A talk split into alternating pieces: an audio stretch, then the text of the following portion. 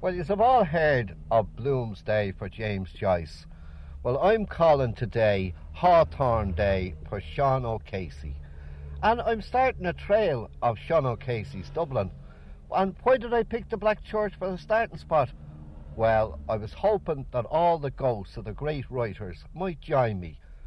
Brinsley Sheridan, Joseph Sheridan Le Fanu, Brendan Behan, Austin Clarke, James Joyce St. John Gogarty, and even Sean O'Casey himself, who was born around the corner in Dorset Street. Now, he was like an old man of 80, low shoulders, terrible small, beady eyes, always sore, and nearly he couldn't hardly see. You understand? But tall, you know, but bent. Very no coat on him, never stylish. You wouldn't say that he was a nicely dressed now. He was really very shabby because he'd no means to get anything. He used to go around now like doing different jobs around about it. He didn't drive or went anything. He might have took off goods off the railway or something like that. He had a face this well, he was a gentleman in his own way, you know what I mean? Nice and quiet and all that. Nice man, but he wasn't pretty good, you know. I'm here at 422 North Circular Road examining Sean O'Casey's Sycamore 3 and you can take my word for it, the poor old tree has seen better days. I'm after coming down by the Black Church, down by Wellington Street where he once lived, and there isn't hair or scarum or sign of the house. And then I went around to Dorset Street, the birthplace. Now, it's a bank today, but in O'Casey's day, looking at the houses beside it, you know, it was a fine old mansion in itself. And I've heard people boasting about having lived in tenements with a closed hall door. Well, after all, we must remember that Sean O'Casey, his family owned their own hall door. So in 1880, it wasn't a bad looking mansion at all. He was a very thin, I might describe her as miserable looking, with uh, peculiar feet, not club feet, but something of that nature. I wouldn't say they were deformed, but they were peculiar. And he always wore the hobnail boots. Did Sean ever chase you away from him or anything like that? Well, he often lifted the window and roared out at me when he'd be disturbed when he was playing the chanter. The bagpipes he used to walk up and down the room playing the chanter. I had studied music or not, I don't know, but he, we were making a noise outside. He'd shout at us, clear away. He might have said something else, but I forget it. Uncle Jack danced Irish, great. And I went with him to a few of his clubs a couple of times, and it was all Irish dancing was done and Irish singing. So it was lovely. And I was only about 12. Did you hear them play the bagpipes? Often. And often looked at him going from one room into another playing. He played them lovely. All Irish tunes. He learned us a, a little bit of Irish when we were young, you know. Kind of start who? I'll make 'em up. And a few other little bits, you know, that I, I'd be cutting them here with it. Sean O'Casey had been a member of the Lámh Dhearg, or the Red Hand Drumcondra branch of the Gaelic League, where he had played hurling with that club. He became the first secretary of the St. Lawrence O'Toole's Pipers Band, that was formed around that time.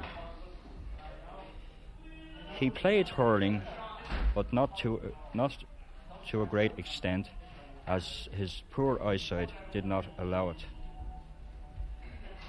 He remained a member of the club until about 1920. He was also responsible for forming a dramatic class in the club who held their meetings in the Oriel Hall, Oriel Street, beside Seville Place. As a matter of fact, they played on the Olympia Theatre on one occasion, and it was a very successful uh, show around 1917, I think. As I knew him, a very humble type of man and casual worker, and a bit odd in his way that he could be able to put put these ideas of his on paper and write them into a play to be played on the Abbey Stage. Uh, how about I always regarded him as a crank. That's my boyhood impression of him, and I don't think I don't see a real reason to change it now. Did you like him? No, We're about the one age of course, but still I couldn't realise him. I went out to be, had my own boyfriend, married my own boyfriend. I never knew how Mrs. Uh, Miss Clary, ma- uh, Clary married him. No, Really. No. So he must have married, she must have married him for his talent or something. Sean had passed away from two Jennies, one Bella, and this girl gave him the fullest experience of feminine good companionship he had had so far. She was a good looking lass.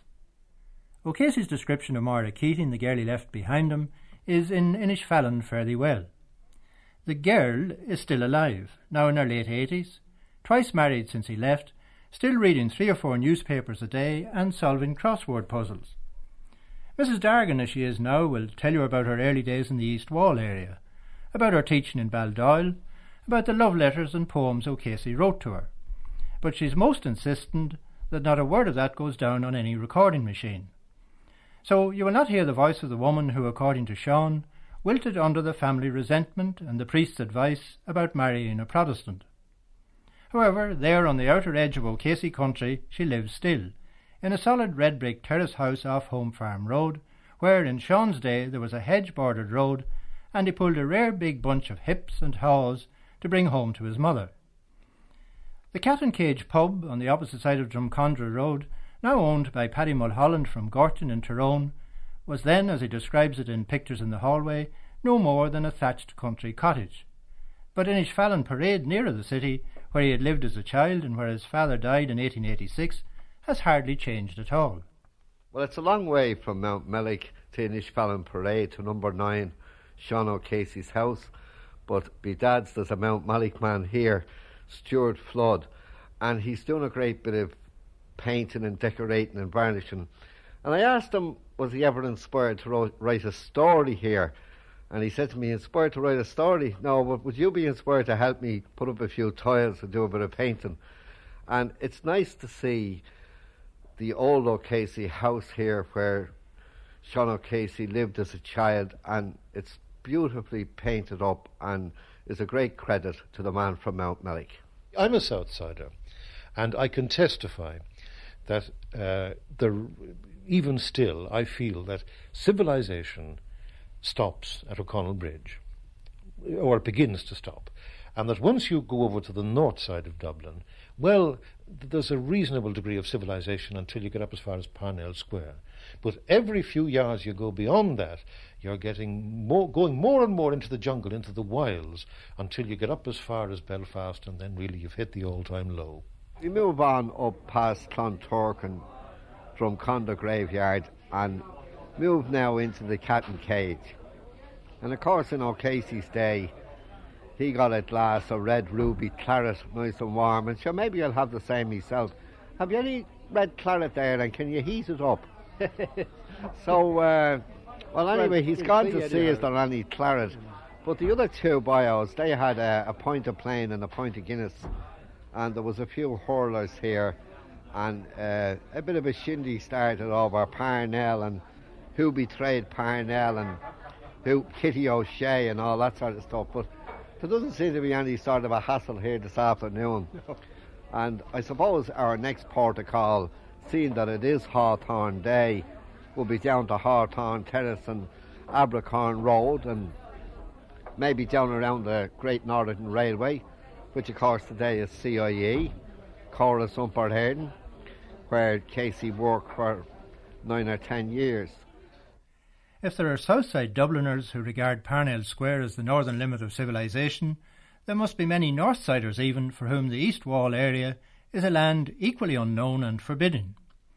It is in fact almost an island, and if one remembers that the North Strand was once what the name implies, and takes into account the enclosing effect of the Royal Canal, the railway lines and embankments, the solid mass of Connolly Station and sidings in Amiens Street, and the docks and warehouses of the North Wall, one can understand why it is, and always has been in, its relatively short history, a distinct geographical unit and a rare and independent city community.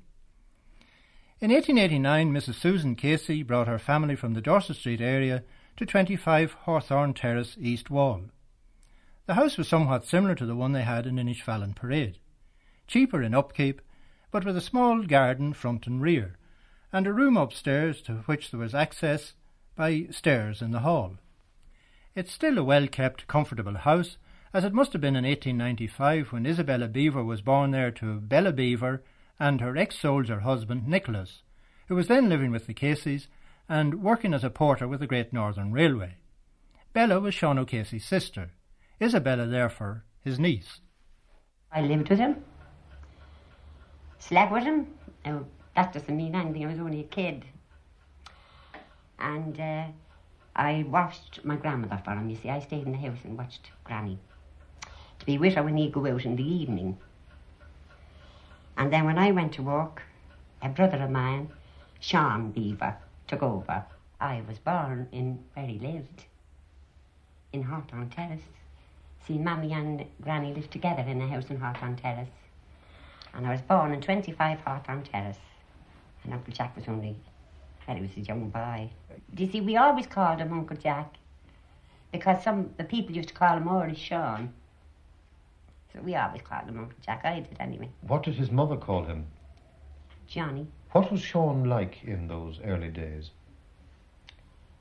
Well, he was a young man. I remember him as a, when he grew to be a young man, and he'd be very quiet in the house. He was good looking, only for his eyes was a bit tender, like you know. But he was you'd never hear him in the house, only when he'd be shaving or washing himself, and then he'd be singing Irish songs all the time. Uh, had Sean a nice voice, a nice singing lovely, voice? a lovely voice when he was young. He loved old Ireland dearly, I, and perished in our cause. In fact, he gave his health, his life, his all. And why not raise a monument in memory of our hero? A tribute of respect that would be small. No enemies may frown on our king without a crown. He done his duty to old Ireland well. Although our leader's dead, his memory lives instead. The late lamented Charles Stuart Parnell. O'Casey must have had uh, a very sad childhood. Uh, he had the eye trouble when he was very young, but then, like, he must have been always told that he was the third Johnny, that the, the two Johnnies before him died. And then, of course, he wrote the story of when the mother was gone with the second child that had got the fever, and when she was trying to get to the hospital in the taxi, didn't she run into Parnell's parade, going to the rotunda to speak for Home Rule and couldn't get there, and the child died in, in her arms in the hospital, no one attending the child. And like that must have been like, well, to hell with Parnell and this bloody parade and the Home Rule and, and all that sort of thing. And then uh, coming into Dublin on the tram from the Liberties, and he caught up then with the Vice Regal ball in Dublin Castle and the Fenian tram man and the mother telling him he mustn't listen to Fenians and he must always say God save the King quietly to himself. Well, I remember the, when he was in the Irish Republican Brotherhood, Uncle Jack, you know he was in that. I heard Mick telling him one night that he sold his freedom. And he said he didn't. Do you see, Mick was a soldier. And of course, Uncle Jack was a Sinn Féiner. How did uh, your Uncle Mick get on with his mother? Well, I thought it very well. The only thing was, when he come home on late, she'd always have to get money and give it to him going back. He never had a penny. And she didn't like that, you know, because it was tormenting her. But her favourite was Tom. Sean O'Casey has it in one of his books. And I always knew she thought much of him because she used to always say he's a lovely man, Tom. Tom. What did uh, Sean's mother think of him? Of Tom. Uh, no, of Sean himself. What did Oh, your she used granny? to say, she- Granny used to say he'd be Prime Minister someday. Or he'd be something great. She always left that out for him. That he would really be something great someday. The father then w- was a, a queer sort of man. Actually, we passed possibly the shop where he went for the outs, the Cavendish plug, and the father didn't want to send him because he was a stupid thick of a boy, and of course he couldn't go to school because his eyesight was bad, and if he didn't go to school, he'd grow up to be a dunce, he wouldn't be able to read or write. And the doctor saying, well, it's better to be a dunce and not be able to read and write than to be a bloody blind man walking around the streets of Dublin. Well, he went to St Mary's School. I don't. Is it a Mary Street or Dominic Street? Dominic Street, I think. Dominic Street, I think it's in. He went, and his own sister was the teacher in it. She It was was Bella. Isabella, Isabella. Beaver. That was my mother-in-law.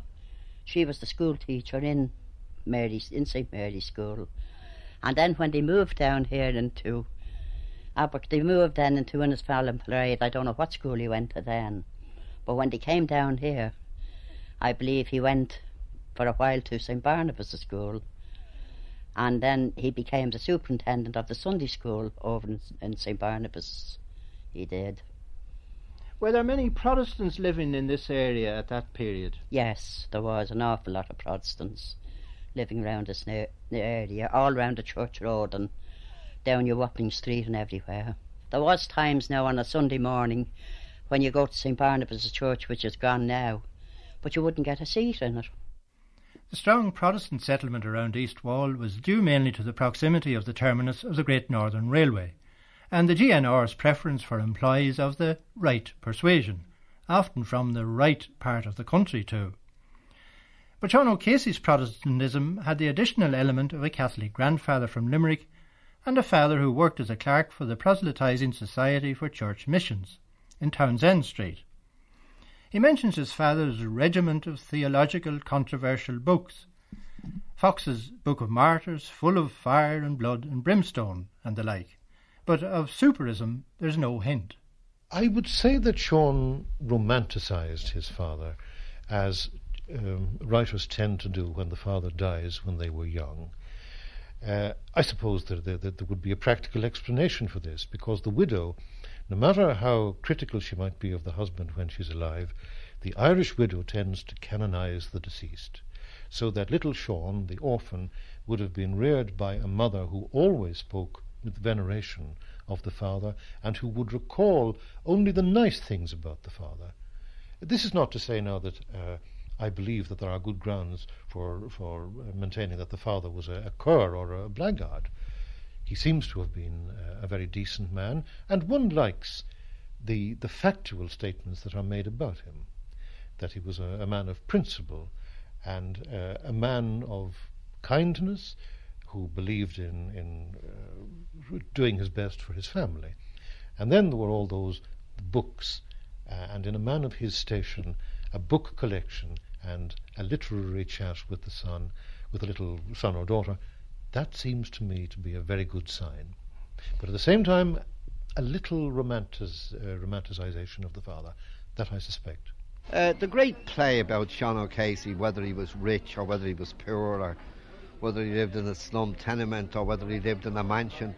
But I would say that Casey wasn't all that well off. Uh, I'd say he found it hard going times enough. I'd say he was poor enough. The parts of Dublin he lived in, Hawthorne Terrace, nice little respectable locality, uh, nice respectable people, closely knit people, a, a community in itself where uh, everyone knows everybody else and bid each other the time of day. But all hard working class people, uh, people who probably couldn't afford going away on a holiday or couldn't afford any sort of a uh, fancy clothes, just ordinary plain meals and that a day. Well, I wouldn't say they were poor. They weren't, you know, paupers the way you hear some people talking about and think they never had anything. I wouldn't really. They had a nice home, a good home, and he always had three meals a day and clothes on him. They hadn't any money in the bank for that. You see, the way it was, when Grandad died, his money was nearly all gone. He was so long sick. And when he died, Tom and Michael joined the army and only left her with Isaac working. Well, then they had to take a smaller house. They sold that big house in Dorset Street, which they owned. And they sold that. They sold the library belonging to my granddad. My mother kept a few of the books. and they sold a piano. A lot of things like that. They moved to Hawthorne Terrace. There has been a lot of doubt about his early childhood that he wasn't reared in poverty, and it's only recently this has come to light. But uh, certainly, I do think in his latter years that he did experience poverty. Um, certainly, his he, he he appears to have such an intimate knowledge of everything of tenement life. I, can never see any other dramatist writing again about tenement life because O'Casey has covered everything. And the amazing thing uh, about his plays, Juno and the Paycock and the Plough and the Stars, as much as we may dislike it, they're true. They're true, and everything that he wrote in it was true. I think the, the, the biggest burden or affliction that the O'Caseys, the Caseys as they were then, had to bear was that they had started married life at a higher level than they ended up so that as each year went by, they were that little bit poorer, that little bit more miserable, and then on account of that, the, their father's illness uh, arising from the accident, falling off a ladder, I think, that uh, each year brought a little less hope. And as you know, you can always bear your burdens if there is some little light at the end of the tunnel. But when the, the little bit of light is growing less and less and less, then really things are tough, and you feel them as such. Well, my father was born and reared in Monkstown. He was, and his father was a doctor, Dr. McEntee. But he went to, uh, he was educated in King's Hospital. Isn't that the, the school? And then he went from there to Trinity College. He went to, and then he left that and he went to, he got married, and he went to work there and he became a like a joiner and had a contractor business. They lived round the number three Irvine Terrace. And then when I got married, I came to live in this house here. 49 years living here now on 13 Church Street. I am. My husband was Sean O'Casey's nephew. He was. He was a son of Sean O'Casey's sister, Isabella Casey. He was. And there's another uh, daughter of hers, uh, granddaughter of hers, living over on St Mary's Road. Carmel Cullen is her name. But this is really the O'Casey area. Yes, this is really the O'Casey area. He was uh, he lived up on Abercorn Road, on 18 Abercorn Road. He lived. He never lived in this house. No, but he, he, only would used visit to come here. visiting it. Yes, he used to come and visit its house. I think he mentions in some of the books he used to come on a Sunday, did he? Yes, he did. He came on a Sunday. And then he used to go to Hawthorne Terrace on a Sunday to visit his brother Tom as well. Tom had finished his time with the colours and had come home on the reserve to a job as a goods porter with the Meadowland Railway at the North Wall. So, to be near where he worked, the Cassides folded up their tent and rented two rooms in a four room cottage near the North Wall. O'Casey's descriptions in the so called autobiographies of the houses in which he lived and the people who lived with him were a mixture of fact and fancy. The relatives and neighbours, depending on how they were depicted, were either irritated or amused. Mrs. Beaver and her husband, O'Casey's nephew, didn't take them too seriously. He had a good laugh at them, at the, at the ridiculousness of them. To him, they were ridiculous because he knew to the differ. That what some of the things he said in them wasn't right. Well, he spoke about the poverty in the family and that, and about his own mother being evicted from our house, from our home. I don't think that Sean uh, depended very much upon the topography of Dublin. Okay, if he were to come back now, he'd no more recognise Dublin than you or I will if we were to come back in 40 years. But he didn't depend upon this house or that house or this street or that street, but upon a certain kind of human being. And the dear knows that that kind of human being seems to have survived wonderfully in Dublin. When my husband's mother died, which was Sean O'Casey's sister, Isabella, uh, Sean O'Casey took my husband to rear him. He did, and he lived with him for a number of years. Until he left Ireland, he lived with him. That He was did. 1926, was it? Yes, my husband lived with him until then. He did. Well, you see, when he left Abercorn Road, he went to li- live in uh, the North Circular Road. And then my husband still visited him on the North Circular Road. And then when he went to England, they were always in close contact with one another by letter writing. And then when he, every time he came over to Ireland, he always rung my husband up to, like, meet him, to go to meet him and that. He didn't come back very often, of course. Well, he was back a lot of times now that a lot of people didn't know of, but I That's did. so. Yes, Mm. I knew he was back because my husband used to go to meet him. He would. The north side from the Five Lamps up had always great uh, association with the Gaelic revival and literature. Uh, you must remember Willie Rooney uh, lived in Leinster Street there at the North Strand.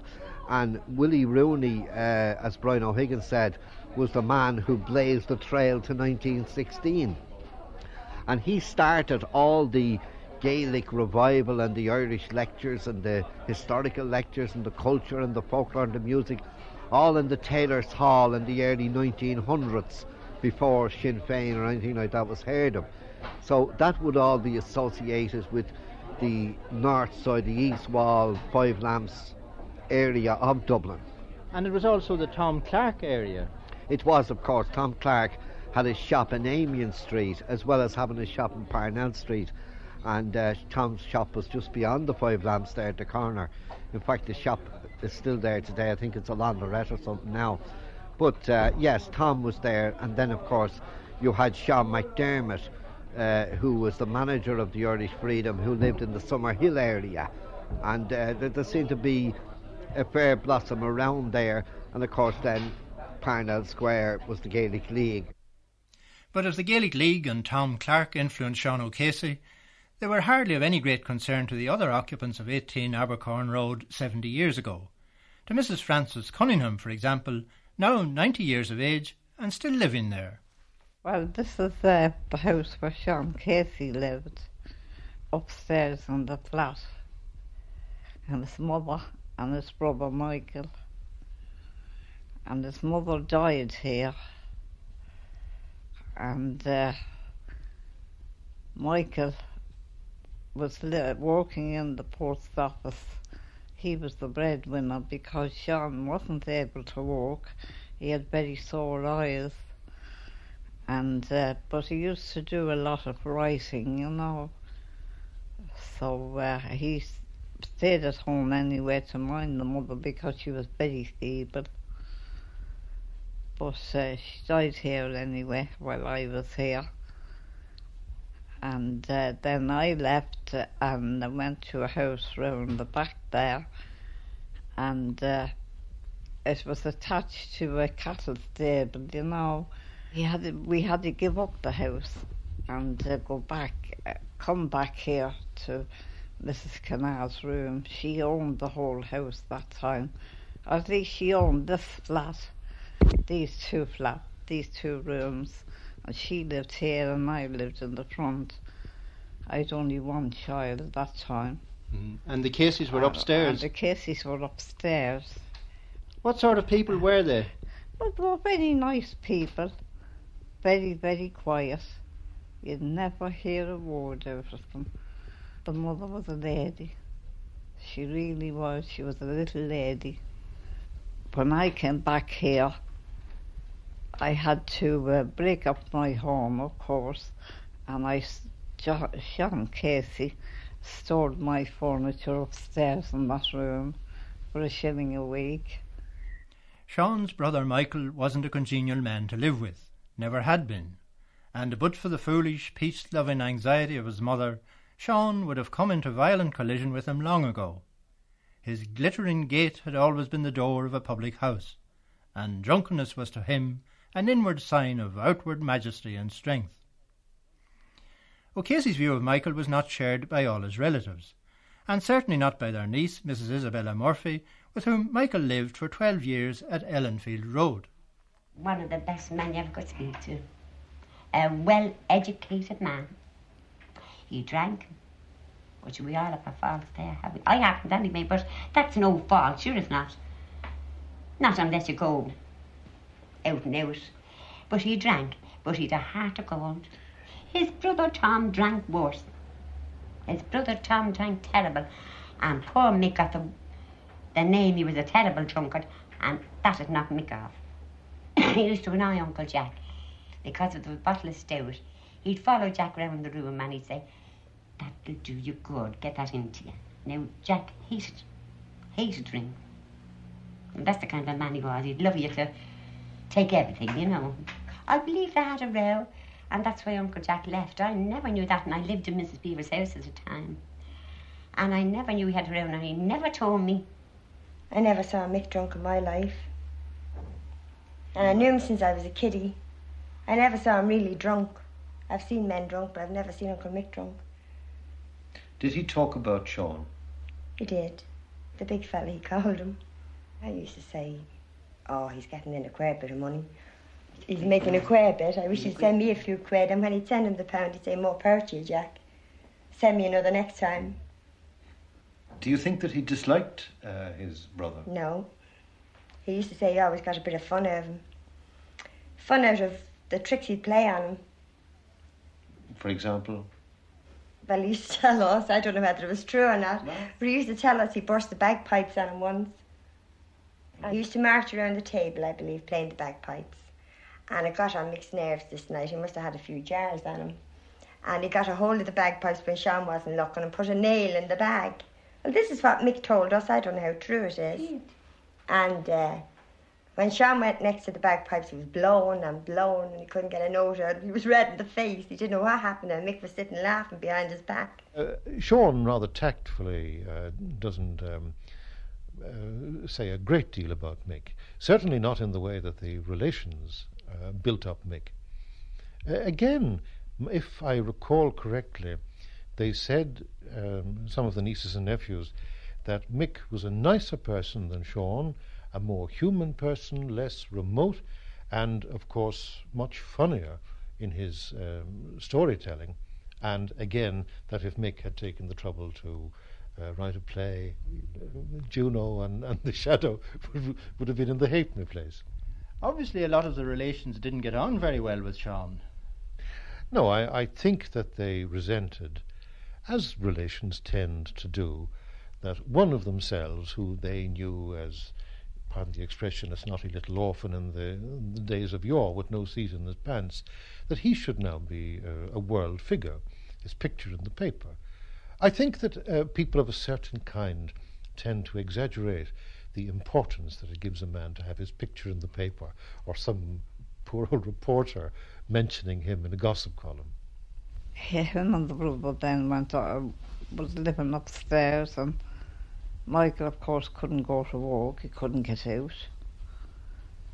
And Sean used to do a lot, as I said, he'd done a lot of writing. And there was some other man used to come into him here at night, and I they were making, the, they were doing a play. Now I'm not sure which which play it was. It was either the play of the stars or the uh, another one that he was doing, but he kept walking up and down past the window. And that the garage wasn't there at that time. It was an open field with the railway carriages running up and down, you see, and they were full of soldiers uh, coming from France and going to France. And uh, the scene, seeing the shadow, of course, up and walking up and down and up and down, and they wondered what was wrong. So they come over to the door and they asked, and uh, Mrs. Canal said, uh, that's only uh, the man upstairs. He's writing the play and he's dictating it to somebody. And he said, Well, tell him to see to stop walking up and down because if not, he said he'd be shot. Yes. Because the soldiers won't understand what's going on. But uh, he, he just kept on walking up and down, and the next thing was there was a shot through the window, and uh, we had to give us up after that. Yes. But he went on with his writing anyway. Sean was leaving forever the room where his mother had lived so long, and in which she had at last died. He had thought that her death would work a change in Michael, saw a bit of it, So Sean got an old sack, filled it with as many of his books as it would hold, and set out on his first trip to fresh woods and pastures new, carrying his knowledge with him. That trip brought him to 35 Mountjoy Square, to the flat of his Irish speaking friend Mihal O'Moylan Atharin, afterwards a Labour member of Dublin Corporation. John McCann, Abbey Theatre dramatist and a former Lord Mayor of Dublin, knew O'Moylan well as Mick Mullen. Just five days before his unexpected death on the 23rd of February, he told us what he had heard of the encounter of Sean and Mihal at number 35. He was staying there with the Swaps in a basement room. And uh, there was a knock at the door this day, and he opened it, and it was O'Casey with a, a sailor's bag on his shoulder. M- uh, Mick Mullen said to him, uh, What have you in the bag? Books, said O'Casey. You can't eat books, says Mullen. You're telling me, says O'Casey. I, I had a cup of tea and a half a slice of bread since yesterday. What am I better? said Mick Mullen. I don't need milk without any bread, you know. Can I come in for a while? said Casey. And Mick, Mick Mullen said, Certainly. And his son told me afterwards that his father said, I didn't think he, he was going to stay three months when he said, Can I come in for a while? And he was of opinion that that was in their house, in that that Casey wrote The Shadow of a Gunman. Both O'Moylan and his room figure in The Gunman. O'Moylan as the cowardly but literary peddler Seamus Shields. Though Casey was not always concerned about his friend's sensibilities when dramatic effect could be achieved. A few years later, he was to leave Dublin forever. But like Joyce, he made the exile easy by taking Dublin with him, or by having it sent after him. People like Seamus Scully kept him in touch, particularly with the north side Dublin of which he was, and is, so much a part. I was over in Devon on holidays in 1949, and I was stopping in Torquay. And uh, I just remember that Sean O'Casey was living in Totnes, which wasn't very far away. And as I was born and reared in Moore Street, I felt I had a little bit in common with him as regards, well, the slum life area of Dublin. So anyway, I rung him up. I was a little bit afraid ringing him. So he said me he'd be delighted to see me, so to have a chat about old Dublin. And uh, when I went to him, I greeted him in Irish, and he replied to me in Irish. And uh, when I was able to tell him about Dublin, all about Moore Street, he told me about how himself and his mother, when he was a kid, used to do their shopping in Moore Street. And then he recalled how he got his first job in Hampton Leedom's. Of course, that is mentioned already in his biography.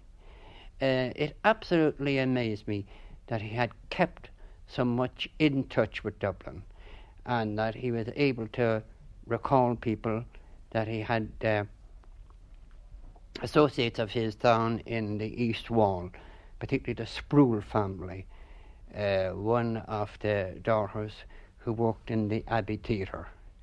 Uh, I thought living in Devon that he would have been completely cut from Dublin, but no, he got numerous papers, and then of course he had numerous correspondence with uh, just very, very ordinary people in Dublin.